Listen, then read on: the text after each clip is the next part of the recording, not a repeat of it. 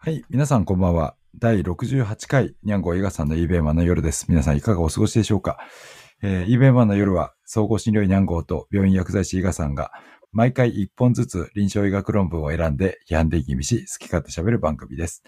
今日は2022年7月31日日曜日です。伊賀さんこんばんは。はい、こんばんは。いやーもうコロナの患者さんが非常に増えてて、この1ヶ月は本当大変ですよね。とんでもないことになってしまいましたね。ねえ、なんか連日東京もずっと3万人超えで4万人超えた日もありましたけども、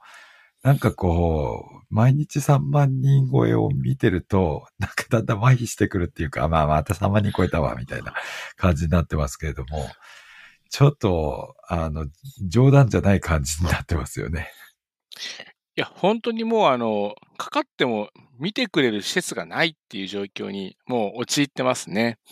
いや、そうですよね。ちょっと我々も発熱外来やってますけれども、連日すごい数来てるので、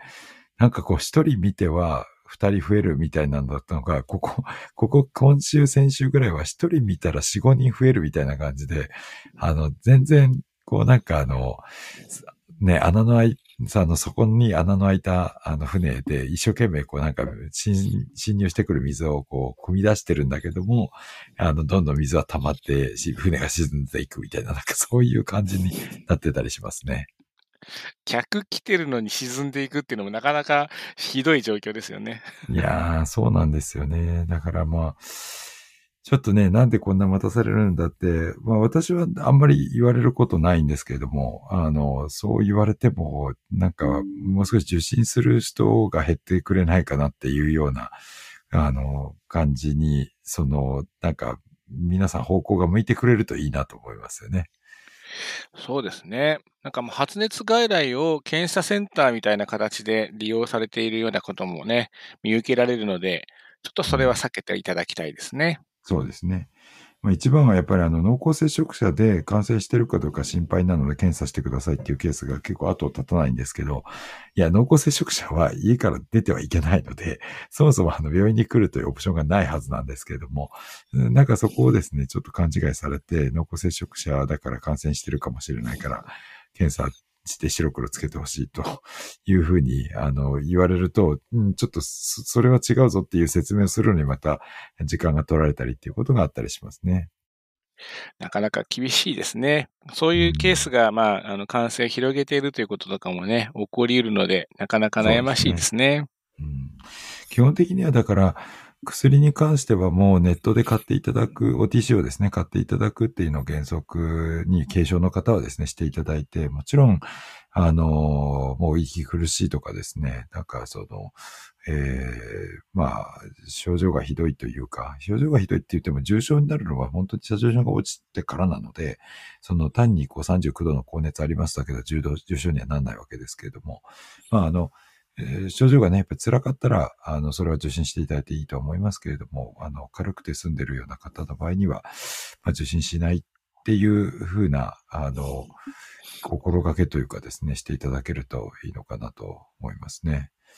そうですね。まあ、平時だと39度でも大変な熱だって普通慌てるんですけどね。今回はなかなかそれでも、まあ、家にいてくださいっていうところがなかなか心苦しい感じはするんですけどね。そうなんですよね。あとは、あの、あれですね。えっ、ー、と、会社とかから、その、証明書を出してほしいって言われるケースが結構あるみたいなんですね。だから、例えば自宅で自分で抗原キットを使って陽性でしたと。でも、それだけでは、あの、会社としては休ませるのを認めないみたいな。で、休むんだったら、きちっとそのコロナであるということの証明を、あの、診断書として出してもらいなさいっていうふうに、えー、言ってたり、あるいは、あの、保険がですね、えっ、ー、と、生命保険とかですよね。の、あの、給付金を受け取るのに診断書が必要だと言って、あの、診断書を求めてこられる方が結構やっぱ多いですね。ただこれもですね、うんと、それこそ神奈川なんかは、あれですよね、もう、えっ、ー、と、診断書がなくても、えっ、ー、と、えー、発行してもらえるような仕組みになってますよね。あ、なんか、今日報道で私も知ったところですけども、そんなシステムになってるみたいですね。はい、あとは、あの、マイハーシスっでも、あの、神奈川以外の場合でもですね、マイハーシスで、えっ、ー、と、療養証明書っていうのが出るんですよね。診断書ではないんですけれども、それをもってですね、あの、今、健康保険、健康保険じゃないわ、生命保険の、あの、えー、給付金に関してもですね、その、えー、マイハーシスから出す療養証明書で、えー、もう給付しますよと。だから、いちいち、あの、医療機関に受診しなくても大丈夫ですと。いうようなことは言ってくださってるので、まあ、あの、ぜひそういうのをちょっと調べていただいて、本当に受診が必要かどうかっていうのを、あの、見ていただくと、あの、いいんじゃないかなと。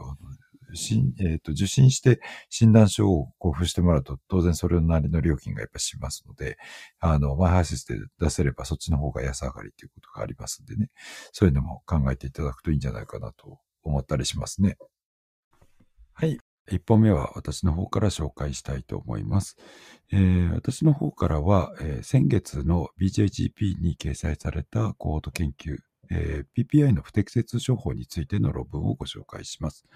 えオランダのライデン・ハーグ地域の、え GP を対象としたデータベース、プライマリケアデータベースですね。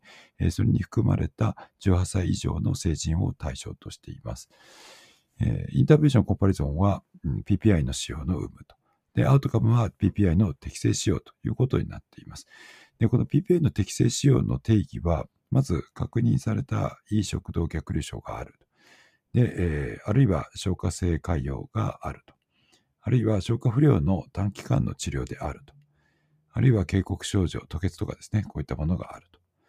あと、えー、ヘルコバクターピロリの除菌療法の一部として用いられている。あと、その他にもですね、エンセドや低用量アスピリンを使用しているハイリスク患者さんとか、えー、あるいは消化性潰瘍があるの起用がある患者さんとか、あるいは重度の食道炎とか、パレット食道とか、あるいはゾリンガー・エリソン症候群とか、慢性潰瘍の予防目的で使っている。まあ、こういったケースが、えー、PPI の適正使用に当てはまるということになっています。で、えー、不適切使用に関してどういうものかというと、例えばですね、えー、エンセードとか低用量のアスピリンを使用している、えー、低リスクの患者さん、これは不適切な使用だということになっています。あるいは全然ですね、何も症状がなくて、えー、ヘイゾーヤンクとかもないんだけれども、PPI がなんとなく使われているというようなケースも含まれると思います。えー、批判的吟味ですけれども、まず抽出バイアスに関しては、えー、オランダの GP 診療所における ICPC コードの登録の精度っていうのは90%程度というふうに言われていて、9割方の患者がデータベースに含まれているというふうに考えていいだろうというふうに思います。マスキングに関してはされていませんが、影響を受けないというふうに考えられます。えー、行楽維持の調整はされていまして、患者特性である年齢と性別と BMI など、あるいは糖尿病とか心不全などの併存疾患、PPI 開始前に使用した、えー、逆流防止薬、あるいは PPI の適用に関連するような併用薬、こういったもので調整がされています。えー、研究資金はオランダ国立衛生研究所から出されています。14万8926人の患者さんの中で16%が PPI を使用していました。平均年齢は57歳、女性は6割ということでした。で、44%の患者さんが開始時に適切な PPI の適用があったというふうになっていまして、PPI 使用した人の56%は不適切な使用になっていたというふうなことが書かれていました。で不適切な PPI 使用の予測因子というのが出されていまして、えーまあ、オッズ比で見ていますけれども、年齢が1.03倍、3%増加するとということになっていて、で、えっ、ー、と、糖尿病とか心不全は、えー、予測因子にはなっていませんでした。で、非選択的塩精度が5.15倍、信頼感が4.70から5.65、えー、国痛選択阻害薬がちょっと、えー、オッズが落ちて3.93、2.92から5.28でした。また、低用量のアスピリンは3.83倍で3.07から4.77。で、えー、ADP 状態拮抗薬ですね。これはあの、クロピオグレルとか、プラスグレルとか、チクロビジンになりますけれども、こういったものは、えー、予測因子としては5.07倍、3.46から7.41ということになっていました。で、えードワークに関しては2.54倍で1.80から3.57で優位と。で、テープシェーバリンも2.91倍で2.20から3.85。で、全身ステロイドも2.37倍で2.05から2.74ということで、えーただ、えーと、ワーファリンに関してはですね、えー特に優位差はついてないということで、ワーファリン以外の、えー、N ゼード、えー低えーと高血小板薬、で抗凝固薬、ステロイドに関しては、えー不適切な PPI 使用の予測因子になるといったことが示されていました。また、そういったのとはちょっと関係がないですけれども、SSRI と SNRI もですね、それぞれ1.7倍と2.18倍、えー PPI 使用の不適が不適切である予測因子になっていました。まあ PPI はですね、強力な生産作用がありまして、えー消化性潰瘍とか、えー逆流性食道炎の治療予防、または、えーヘリコバクターピロリの除菌治療に広く用いられております。しかし、え骨折とか、えクロストディジウムディフィシル感染症とかのリスクになったり、あるいは脂肪を増やしたりすると。えあるいは心筋梗塞とか、え脳卒中とかを増やしたりとすると。そして、え死亡率も上げたりとかするということで、有害事象のリスクが多いことが指摘されている薬剤でもあります。まあ、今回のですね、研究では、P えープライマリケア医の PPI 処方の半数以上が不適切な処方だったという、まあ、非常に驚くべき結果でした。で、えー不適切な PPI の治療の最も重要な予測因子っていうのは、えー今言ったものになりますね。で、リスクが低い患者さん、えーこれは、えー消化性潰瘍とかですね、その消化管出血のリスクの低い患者、えーこういった人たちでは、えー PPI の有害事象とのメリット、デメリットのバランスを考慮しますと、えー非選択的な塩性度とか、えー後継小板薬、抗凝固薬、ステロイドの併用しているという理由だけで PPI をルーチンに使用するのは、まあ、ちょっとあんまり理屈に合わないんじゃないかなというふうにも思うわけです。またですね、消化不良に対して短期間の PPI 投与を受けた患者さんの、えー約3分の1が3ヶ月以内に PPI 投与を中止していなかったといったことも分かりました。テーマ文書上ですね、えー胃潰瘍には8週間、じょ純子症潰瘍には6週間、逆流性食道については初回は8週間と、えー必要に応じてさらに8週間追加ができるということになっています。でしかし現実的にはですね、えー維持療法が必要な難治性逆流性食道炎というふうな保険病名をつけることによって、まあ、漫然と長期処方されているようなケースも多々見受けられます。で、カナダ家庭医療学会ではですね、上部消化管症状に対して PPI を4週間使用した後は、1日流投与量を減らすか、必要に応じて使用するといわゆるトン用の使用に切り替えるということを、えー強い推奨で推奨しています。えーエビデンスの質は低いということですけれども、もしくはですね、継続的な PPI 使用の代替として、えー I2 ブロッカーにステップダウンするという選択肢も弱い推奨で提示されています。これは中程度の質のエビデンスということになっています。またですね、この家庭、カナダ家庭医学会では、PPI 減薬のアルゴリズムというのも提案されていて、このアルゴリズムでは、PPI を継続する適用となるのは、バレット食道、出血のリスクのある慢性 N 性度使用、重度食道炎、出血性主負荷性潰瘍が記録されたあ起用に限られているということになっています。でどうしてもですね、漫然と PPI が使われるっていうケースが多いんですけれども、特にですね、最初、あのやっぱり切れ味がいいと、えー血中濃度の上がり方がいいっていうので、えー、竹キャバが使われているケースが非常に多いんじゃないかなと思いますけれども、まあ、効果としてはですね、えー他の PPI と遜色がないということになりますので、えーたえ竹キャバを使っている方がですね、えーまあ、ある程度落ち着いたところで、えー通常の PPI に下げ、で、場合によっては落ち着いていれば H ブロッカーに変えるというふうなことは、もう少し積極的にやられてもいいんじゃないかなというふうに思います。私なんかはやっぱり低リスクの患者さんっていうのをどうやって拾い上げるかといったところをですね、注目したいんですけれども、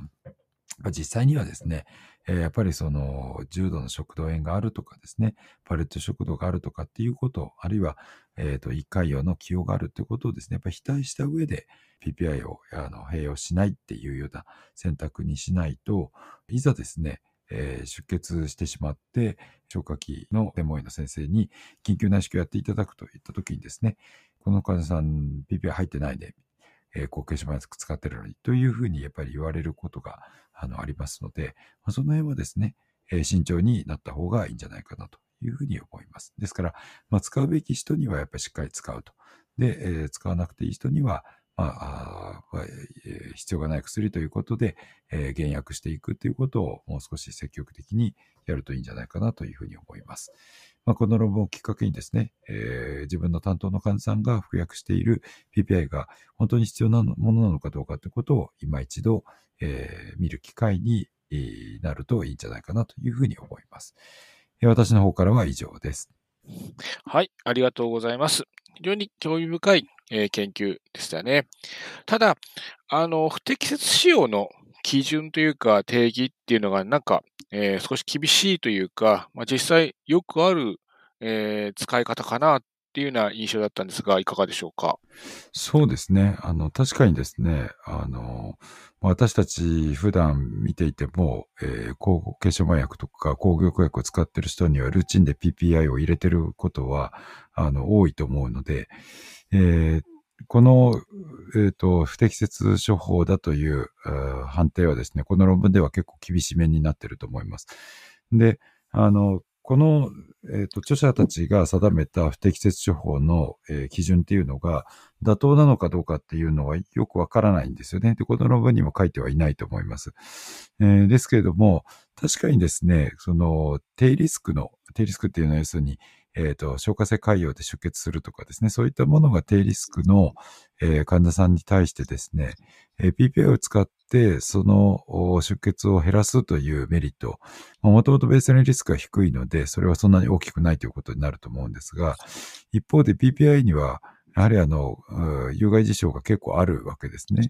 えー、骨折とか、あるいは、えーと、CD 腸炎とかですね、あるいは心筋梗塞、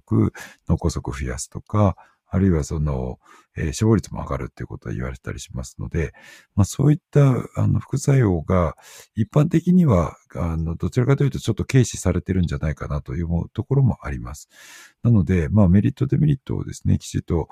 え、考えた場合に、もちろんハイリスクの人ではやる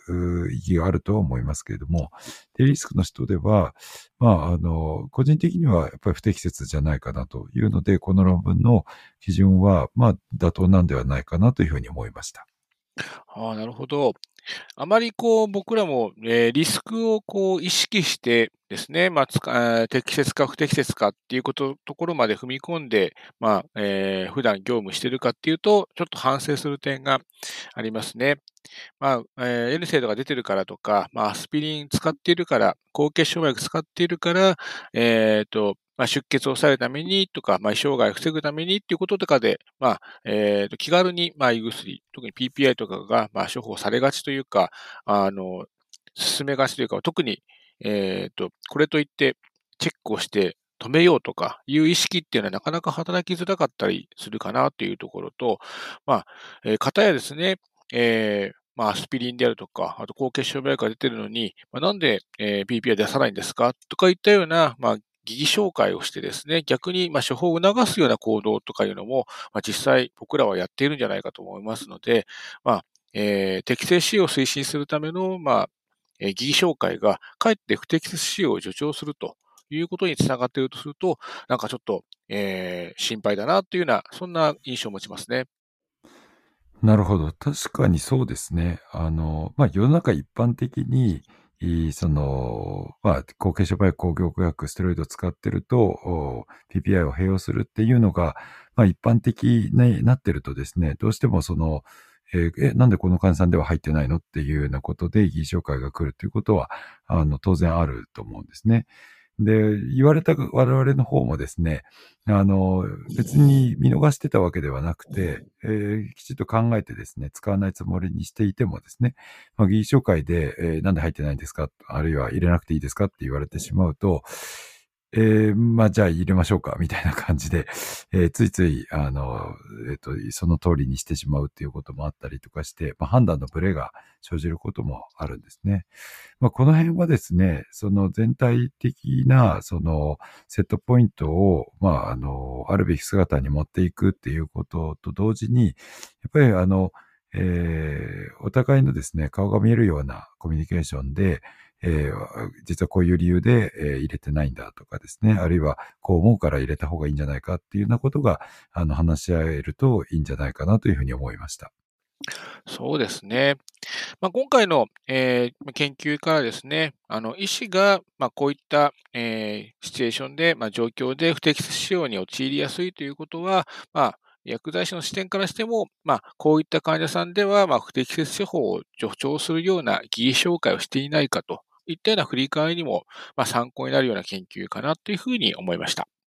なるほど。まあ、確かにそうですね。あの、今まで習慣的になっている、あの、今まで慣習的になっているっていうようなことからすると、まあ、それに一石を投じるような論文ではあるのかなというふうに思いました。ありがとうございます。はい。じゃあ、えっと、次、伊賀さんの方の論文紹介をお願いします。はい。えー、私の方からは、えー、日本人の、えー、研究ですけども、えー、COVID-19 の、まあ、ワクチンですね、予防接種に対して、まあ、え、どんな思いでいるかといったような、ことをですね、え、調査した、研究になります。えランセット・リージョナル・ヘルスといって、まあ、地域医療を専門として、まあ、研究を集めているような雑誌になるようなんですけども、まあ、そちらに、え COVID-19 関連ということで、えオープンアクセスで、え公開されている研究になります。タイトルは日本人の COVID-19 予防接種への躊躇が逆転した理由の特徴付けということで、1年間の追跡調査というふうに、えー、題、えー、ってられます。これはですね、日本の、まあ、神奈川県からの助成金と、えー、産業産総研究所っていうですかね、の、まあ、補助金によって、まあ、えーえー、指定された、まあ、調査研究になっていまして、えー、日本人に対し,、ね、対して、まあえー、コロナウイルスを、まあのえー、ワクチンですね、えー、COVID-19 のワクチンを受けますか、受けませんかみたいな、えーま、アンケートをしてですね、で、その後また、え、1年間、1年間、の後にですね、え2度目の調査をして、えどういうふうに心境が変わったかということと、あと、あの、心境が変わった、え理由について、え確認しましたよと。ま、そういった、えざっくり言うとそういう研究になります。で、方法なんですけれども、ウェブベースで行った、えー、アンケート調査のようになっています。で、えー、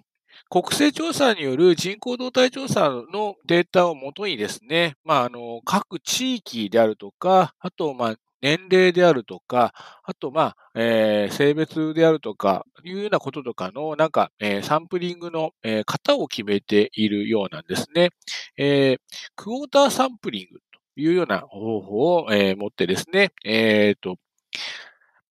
えー、サンえー、サンプル集団というんですかね、その、えー、抽出みたいなものを行ってですね、まあ、アンケート受けませんか？みたいなこととかをですね、えー、促すような、えそんな対応をしていたみたいですね。それで、アンケートに、え最後まで、えしっかり答えると、えっと、インセンティブがもらえる。なんかまあ、ポイントが付与されて、それでポイントを使って、なんか自分の欲しいものとかをもらえますよ、というような、そんな感じのこととかを、まあ、えー、ご褒美として、まあ、あの準備して、アンケートの、まあ、あの回答を、まあ、促すような、まあ、そんなからくりを持っていたみたいです。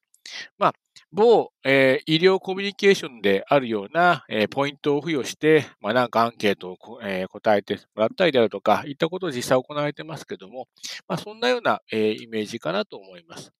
で、え最初の調査がですね、え2021年に行われているようで、で、その後ですね、1年後、2022年の2月に、まあ、同様の追跡調査を行ったということになっています。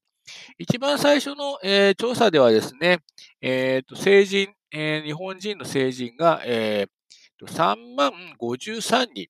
を対象にして一次調査が行われて、まあ、えー、その時のですね、え、ー、と、回答率が大体7割ぐらいだったそうなので、まあ、それを踏まえてということで、えー、また調査をしたところ、えー、19,195名から、まあ、回答があったということで、まあ、64%弱の、えーと、回答が得られたということだそうです。で、その中で今回調査の対象としたのは、最初の、えー、アンケートの調査の中で、ワクチン受けますかというような、えー、問いかけに対して、えー、と、受けるつもりはないとか、えー、決まってないとか、そんなような、えー、回答を、まあ、したくね。まあ、接種以降にして、まあ、そういう希望はない。もしくはまだ受けるかどうかわからない。というような、えー、回答をした人のうち、2回目の調査で、えー、実際にワクチンを接種したかどうかっていうこととかの項目が追加されていまして、ワクチンを接種も完了した人、あともしくは、え、これからワクチンを、え、受けるつもりであるとか、いったような、え、回答が行われた人、なので、ま、最初はワクチンに対して拒否的というか、受けるつもりが全くないよとか、えそんなこと予定してませんよといった人が実際受けたり、これから受けようというふうに、ま、考え方が変わった人を今回、え調査の対象としました。で、えその調査の内容ですけども、今回解析にあたってはですね、じゃあ、えー、気持ちが切り替わった理由について探っていこうというのが、今回の調査の目的になっています。で研究結果ですけれども、まあ、実際、あの、まあ、どんな人に、えー、行われましたよっていうことで、サンプル集団についての、まあ、バックグラウンドのデータとかがあるんですけれども、まあ、ちょっとアンケート調査についてですね、本当に妥当なのかどうかっていうこととか、えー、私の方としては、えー、批判的にはなかなか難しいんですけども、まあ、ちゃんと、えー、まんべんなくやっていたんだろうな、というような感じは受けます。で、えっ、ー、と、既婚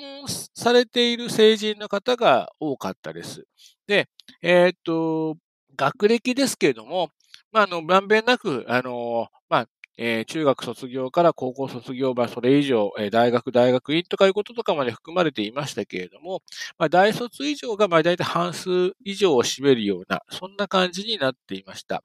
で、え、世帯収入についても、え、100万円未満から、え、もう、かなり高収入までっていうこととかで分布されてまして、これが本当に、え、正しい分布なのかどうかっていうこととかは、えー、わかりませんけれども、大体400万円台ぐらいの、え、世帯収入というのが、まあ一番多かったような、そんな結果になっています。さて、えっ、ー、と、今回の、え、結果なんですけれども、え、予防接種の移行の変化に対する、え、状況ですけれども、えっ、と、予防接種が、まあ、本当に、まあ、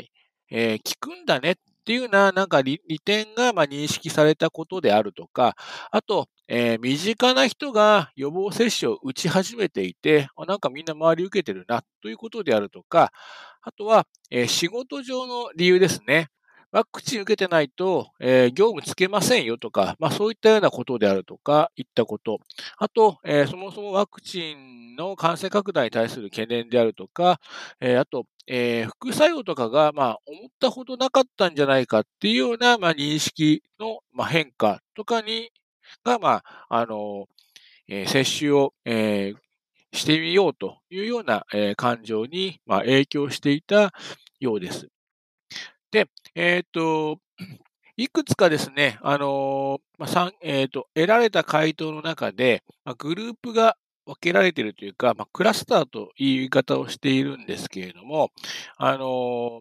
得られたですね、まあ、回答を分類してですね、あの、こういう回答をしているグループ、こういう回答をしているグループというのを分けて、まあ、それごとにですね、特に影響しているものはどうだったかというようなこととかを、分析して、よりちょっと、え細かな解析を、しています。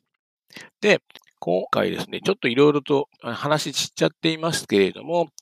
ワクチンについてですね、えー、接種に確信が持てないというふうに最初に回答したグループですね。あの、えー、初めに受けませんよってこう否定的だったんじゃなくて、まあなんよくわかんないですと、あの、受けるかどうか決まってませんっていうような感じの回答をしたようなグループにおいては、お仕事上ですね、職場の推奨とかで受けた方がいいよと、えー、いうような感じの、えー、動機づけはあまり、えー、働かないような感じがありました。なので、まあ、受けるか受けないかってこととかについてっていうこととかが、なんかもやっとしてる人については、まあ、職場がなんか働きかけるようなこととか、あの、えー、仕事上の影響があるというようなこととかについての、まあ、あの、影響っていうのは、どうやらちょっとあの少なかったというか、まあ、雇用主がま命じるっていうこととかは、あまり強く働きかかなかったというような感じのようです。で、はじめに、えー、受けないと言っていた人と、あと、えー、わからないっていうかね、あのこう、未定ですよと言っていた人たちの中で、まあ、共通していたのはですね、まあ、ワクチンの効果っていうものとかが、まあ、少し見えてきた。あのー、他の人が打ち始めてですね、どうやらかかってなさそうだぞみたいなこととかの、まあ、認識があったりすると、あのー、打ち始めるような傾向があるんじゃないかというような感じのこととかが言われてました。なので、まあ、どんまあ、薬、新薬にま飛びついてっていうところとかもありますけれども、やはり、よくわからないものは、あの、まあ、人柱になる人たちがいて、まあ、それを見て、まあ、自分が安心できたら打つというようなことであるとか、あと、まあ、そういった人たちの、えー、中でも、やっぱりあの、えー、周りが打ち出したので、打つとか、いったような、まあ、なんとなく日本人的な、えー、気持ちですかね、なんか、えー、特性でですね、あの、打つことを決めたとか、えー、接種行動に走ったというようなこととかがですね、えー、一応取りまとめられていました。で、まあ、今回ですね、アンケート調査が行われたわけですけども、まあ、接種行動というか、まあえー、ワクチン接種についての、まあ、気持ちが変わったゆえん、理由とかについてですね、まあ、調査が行われた先行研究というのは、まあ、調査らの検索では見つからなかったということですので、まあ、初めての調査という形になろうかというふうに思います。なので、まあ、僕らが、えー、まあ、ワクチンを進めていきたいなとか、まあ、特定の何か、えー、治療を、まあ、収集していきたいなっていうことが、まあ、なかなか、えー、患者さんとか、まあ、一般市民に受け入れられないときですね、まあ、どんなこととかが、まあ、理由に、まあ、心理的、まあ、社会的な根底にあるんだろうかということとかの、まあ、一応参考になるかなというふうには思います。ただ、まあ、今回の調査というのは、まあ、ウェブ調査で、まあ、一部の人を、まあ、あの対象としているということと、まあ、ウェブアクセスできるようなリテラシーのある人であるとか、まあ、を対象にしていますし、まあ、ランダムサンプリングというわけではないので、まあ、ある特定の、まあ、バイアスを受けているという可能性があるかもしれません。なので、まあ、これが全て理由ですよってこととかは言えないかもしれませんけれども、まあ、私たちが何かあの健康的な行動であるとかを、まあ、進めていきたいなというときには、えー、ちょっと参考になるような、えー、結果なのではないかなというふうに、えー、感じました。私からは以上です。はい、ありがとうございました。いや、これ結構その、肌感覚に合う感じですね。もともと打ちたくないって言ってた人が、周りの人が打つようになったので、なんか自分だけ取り残されてる感じで、まあ、ちょっとやっぱり打たないと、あの、仲間外れみたいな感じになるかなっていうふうに思われたりとか、あるいは、えー、最初の頃はやっぱり副反応がどうかっていうのはよくわかんないので怖いって思ったのが、まあ、周りの人がたくさん打ってくれて、副反応がそこまできついものじゃないっていうことがわかると、まあ、じゃあ自分が打ってもいいかなっていうふうに思ったりとか、えー、あるいはその、まあ、職場の方からですね、えー、打つようにということを言われて、まあ、その、必ずしも100%打つようになるということではないと思いますけど、中にはちょっと揺れてたような人たちとかは、まあ、職場がそういうなら、しゃあないかなって言って打つっていうような感じで、打つように考えが変わったっていうふうな、そういったものってやっぱり多いなっていうふうに思いましたね。そうですね。ただまあ、あくまでもこうなるだろうなっていうふうにこう想像してたとか、まあそういうもんだよねと思っていたものが、まあ改めてまあこういった調査でまあ明らかになったというのが、まあ意味としては大きいかなっていうふうに思いますね。そうですね。なんかこう、まあとても日本人的というかですね、あのそういうようなところはあるかなと思うんですけれども、えー、どうしてもその集団心理って言うんですかね。これ、ワクチンって打ってる人が少ないほど効果がやっぱり全体、社会全体としてはやっぱり低いわけで、えー、増えてくると加速度的に打つ人が増えて、そうすると加速度的に感染が抑えられるっていうことが期待されるっていう、えー、ところでは、まあなんか最初打ってくれなくても、まあそれはしょうがなくて、でも、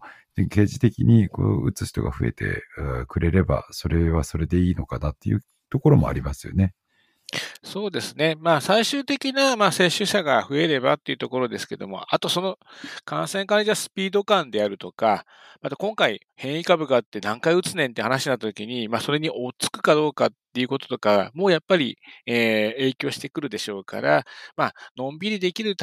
状況の感染症と、まあ、ちょっと切羽詰まった状況だと、やっぱりちょっと、あれですね、あの、緊急度考えながら、えー、行動が変わってくれると嬉しいですね。そうですよね。確かに時期が過ぎてから打ち始めるっていうとなかなか効果がじゃあ実際にはもうあのほとんど期待できないような時に打ってるっていうこともあるとちょっとちぐはぐな感じに、ね、なってしまうところもありますけれども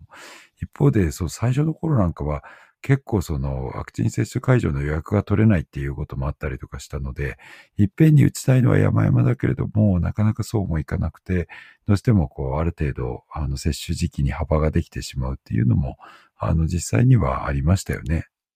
そうですね。まあ、理想と、まあ、実際にそれをあの実現にさせるかどうかには大きな隔たりがあるのは仕方ないにしてもですね、まあ、あの、できるときにできる環境を整えるっていうのはやっぱり必要ですかね。社会的にも、あと、えー、患者心理的にも、このタイミングっていうのを逃さないでキャッチアップできるような、そんな対応が取れると素敵かなと思います。そうですね。個人的には、あの、最初打たないっていうふうに思ってたけれども、